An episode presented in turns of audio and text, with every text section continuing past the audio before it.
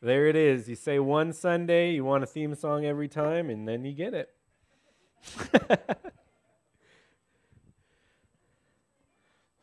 That's the problem with technology. You sometimes can't shut it off. Well, good morning, church. I want to say hi to, uh, man, full room today. Um, we've got a couple people that are homesick and stuff. Um, hi to you guys online. And I also saw a few different people from Montana, one of my friends from California. So good morning, everyone, everywhere. oh, okay. Good morning, church. I can't, I can't get over the fact, still stuck in my head, that last week Mason was walking around dressed as me saying, Good morning, church. Good morning, church. It. It just made my day. It made me laugh so good. So thank you for that because he had me to a T, no doubt about it. It cracks me up. Anyway, um, he understood. He, he knew who I was. He got my style, if you will. I don't know if there's style in my clothing, not really. But every morning, every Sunday, I come up here, I say, Good morning, church, because that's how I feel towards you guys. I want to say good morning and good to see you all. Because that's my style. That's what I do. And it's a lot different than other people, but it's me, right? And uh, when I come up here, I want to conversationally share the Word of God with you. And that's just kind of how, how I do it. That's my style. And so when it comes to me, that's, that's how I do it. But do you ever really think about the way that you do things? Maybe people like me who do public speaking think about it a little more often than others, but sometimes I have to think why do I do the things that I do? What has influenced me in my life? Um, where have I come from? Where am I going? And why have I chosen that this is how I'm going to be? This is how I'm going to speak, and this is how I'm going to look, and this is how my personality is going to be. Well, a lot of times it's from the influences we've had in our lives, right? A lot of times, uh, I know for me, when it comes to preaching, I picked up on things that I saw growing up as a kid. Growing, growing up as a kid, I was in a church of 15 or 20, 20 on a good Sunday, right? And my uncle was the preacher. And because he was my uncle, I thought you should personally know all the preachers, right? I had a personal connection with him. And then as a teenager, it was my cousin that took the preaching role. So he was my buddy, my best friend, you know. He was only eight, ten years older than me, so we got along really great. So when I look back on my life, I can see that part of the reason I'm conversational and friendly and I want a personal relationship with all of you guys is because that's what I saw growing up. And then, you know, I grew more, went through college, and then went to Sunset for preaching school. And I get a whole lot of perspective, right? different perspective. The preacher at sunset is not my cousin.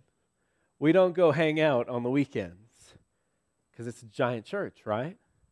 And I have all of these um, preachers that are my teachers showing me all these different influences. And I got a great education, but I saw some different influences. So some of that came into my life as well. And I don't even, I can't even grasp all of the things that came into my life yet. But when I was thinking about that, I thought about one specific professor I had. His name was Thomas, and you've probably heard me talk about him before. Um, a big, buff, black guy. I mean, he, he had the soul in him, right? And every time he would get up to give a class, maybe even to give a prayer, but to give like a sermon, anytime he'd get up to publicly speak, he'd come up and he'd say, The purpose of today's lesson is. and then he'd give you a two or three sentence about the purpose of what you were going to learn today. So, the purpose of apologetics was so that we can better tell why Christ came and lived on this earth, right? So, he'd do that with every sermon. And so, he'd, he'd give it away, in my opinion. He'd give away what he was going to talk about. In public speaking, there's the saying tell him what you're going to tell him, tell him, and then tell him what you told him, right? He took that literally. He told them what he was going to tell them, and then he told them, right? And so that wasn't my favorite thing because, again, it, it gives away the mystery. You guys don't even know what I'm going to talk about here in a minute because I haven't told you the purpose yet. But maybe I should do that sometimes. Because really, a purpose statement, a mission statement, a vision for the sermon, that's a good thing. Then we know where we're going, right?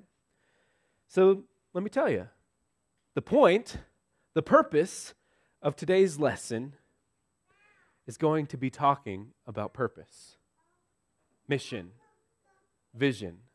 So I guess you could say the purpose of today's sermon, well, if my clicker works, is mission. Purpose of today's sermon is to talk about purpose. Have you ever thought about it before? What does this word, or purpose, or vision, or whatever you want to place there, what does the word mission mean to us as Christians? A lot of times we think about missionaries. That's got the word mission in it, right? We know that they're out sharing the gospel someplace. But what does mission mean for us as Christians? What does mission mean for the Riverton Church? These are things we know, but we never really think about it, right? What is our mission? Well, today I had Larry read, uh, like you said, our focus verse over there in 1 Peter chapter 2. So if you would, I'll have you open up there because I want to look at 1 Peter chapter 2, and I'm going to read a little bit more than Larry did. I'm going to read verses 9 through 12. As you open up there, feel free and find it. But let me tell you what's going on for Peter here in 1 Peter chapter 2 before we read that, okay? What's going on in this letter? So, Peter's writing, and he's, he's writing to the New Testament church, right? It's, it's established, it's growing, as, as we'll read here in a minute, right before where I pick up. They're exiles in a foreign land. So they're spread out. The church is expanding as Christ intended it to, right? And so they're in dispersion all over a bunch of reasons. And basically, the reason Peter's writing here is that even though the Christians are spread everywhere, he wants to tell them and remind them what being a Christian looks like. He wants to say to these people, remember who you are, this is what you should do. Remember what you're living, this is how you should live. And that's what Peter's writing when he's uh, sending this letter abroad, right, to all the Christians. He's reminding them and encouraging them who they are and how they ought to live. So there's a challenge in there, too. Let's read here, picking up in verse 9. 1 Peter 2 9 through 12. And you might notice on the PowerPoint I've got the NIV, which is weird for me, but I really, really liked how this one read. So this is the NIV verse of the day, okay? 1 Peter 2 9 through 12. But you are a chosen people, a royal priesthood, a holy nation, God's special possession, that you might declare the praises of, the praises of Him who called you out of darkness and into His wonderful light. Once you were not a people, but now you are the people of God. Once you had not received mercy, but now you have received mercy. Dear friends, I urge you, as foreigners and exiles, to abstain from sinful desires, which wage war against your soul.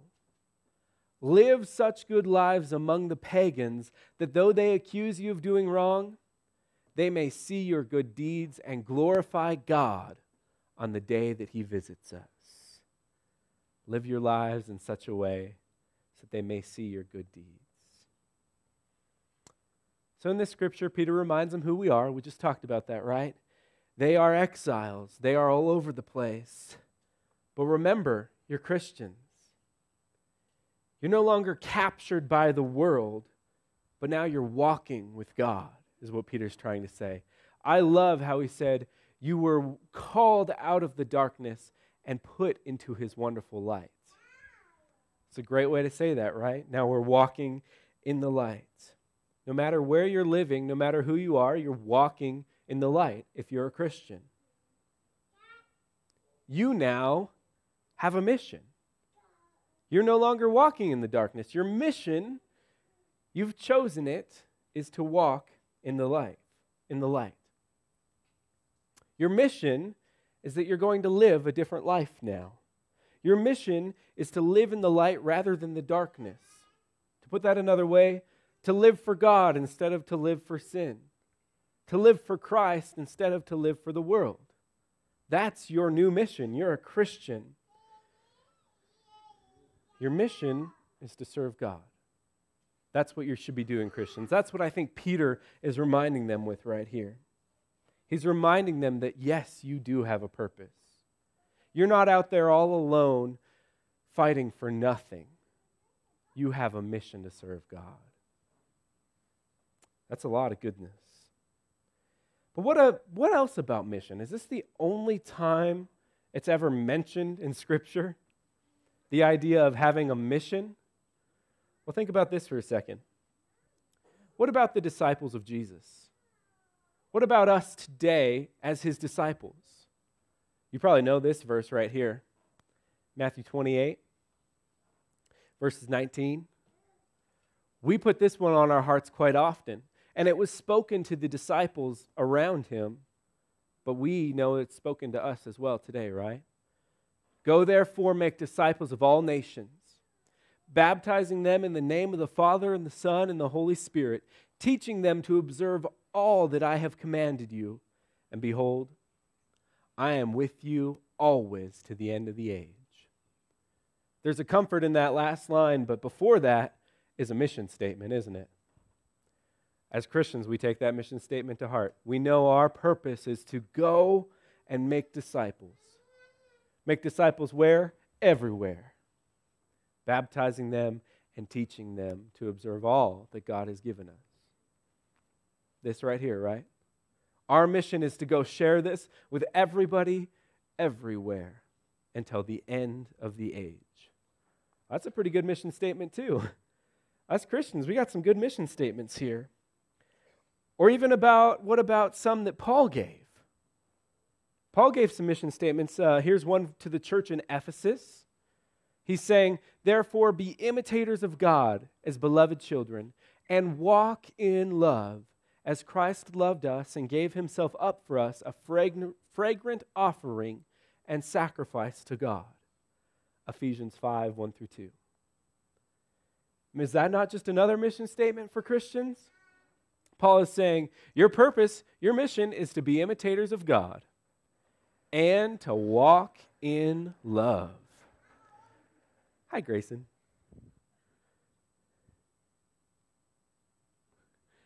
We have a mission statement, right? Paul declared it, Christ declared it to the, to the apostles, and it's to serve God and bring disciples in and love. I'm just picking a few to put them all together, right? But what about Paul himself?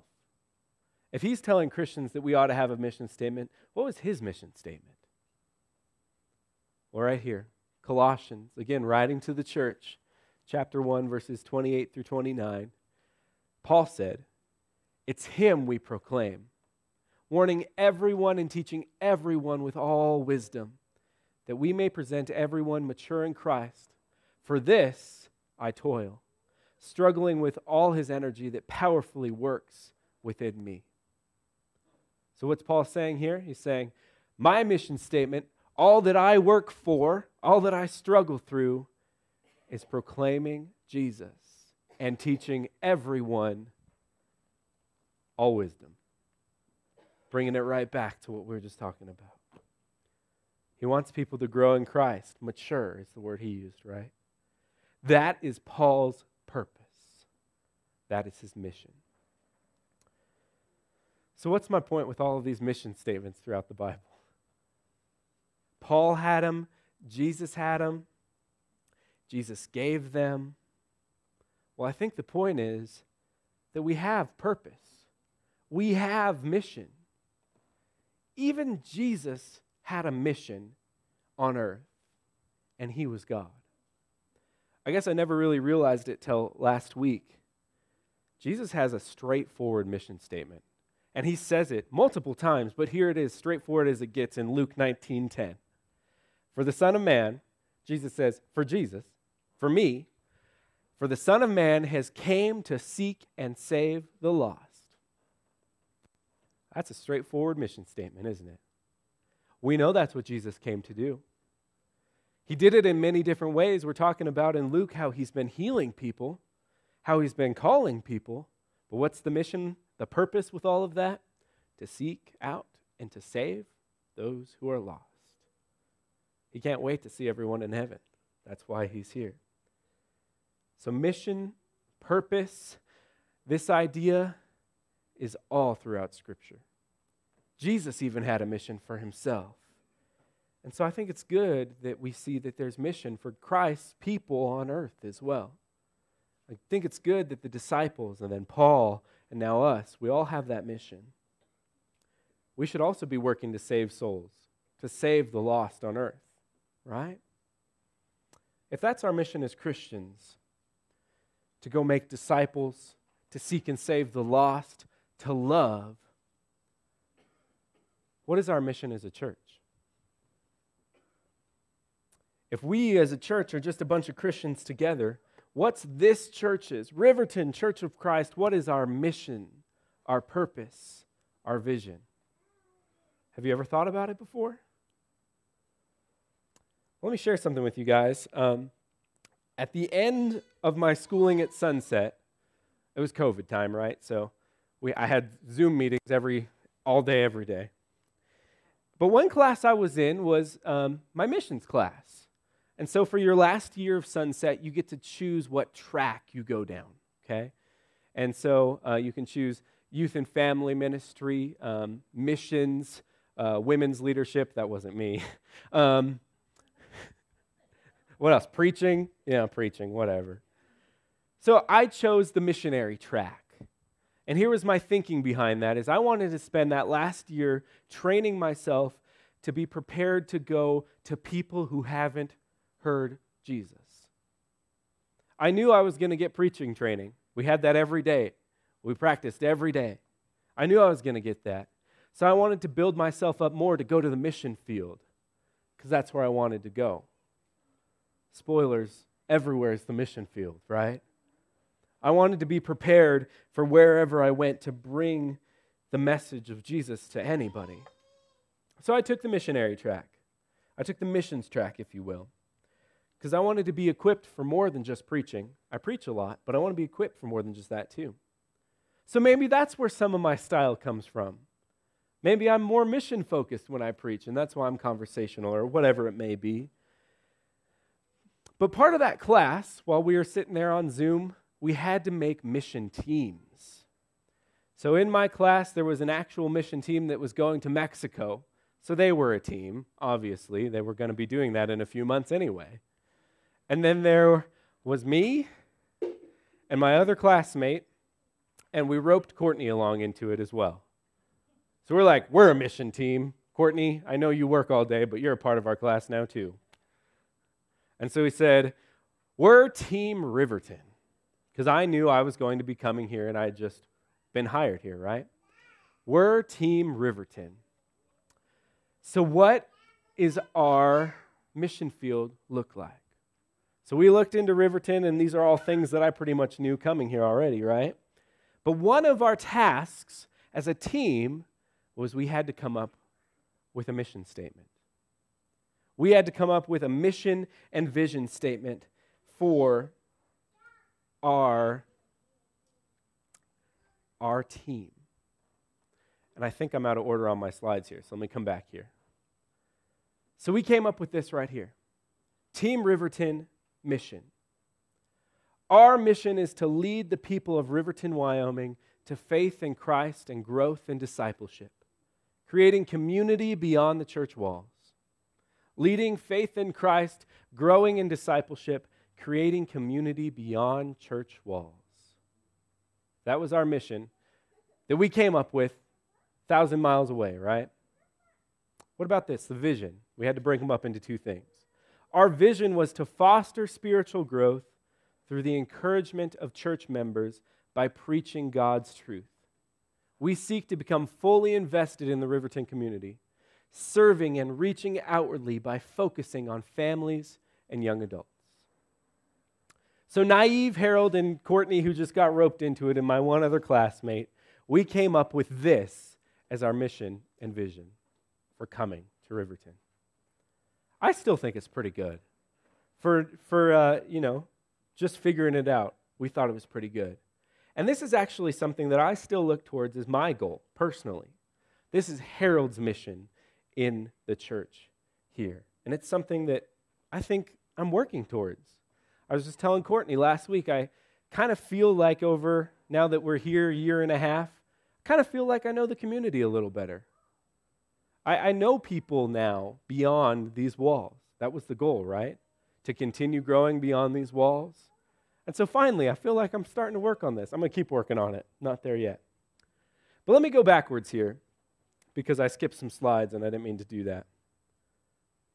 Paul is encouraging us to always be working on a mission.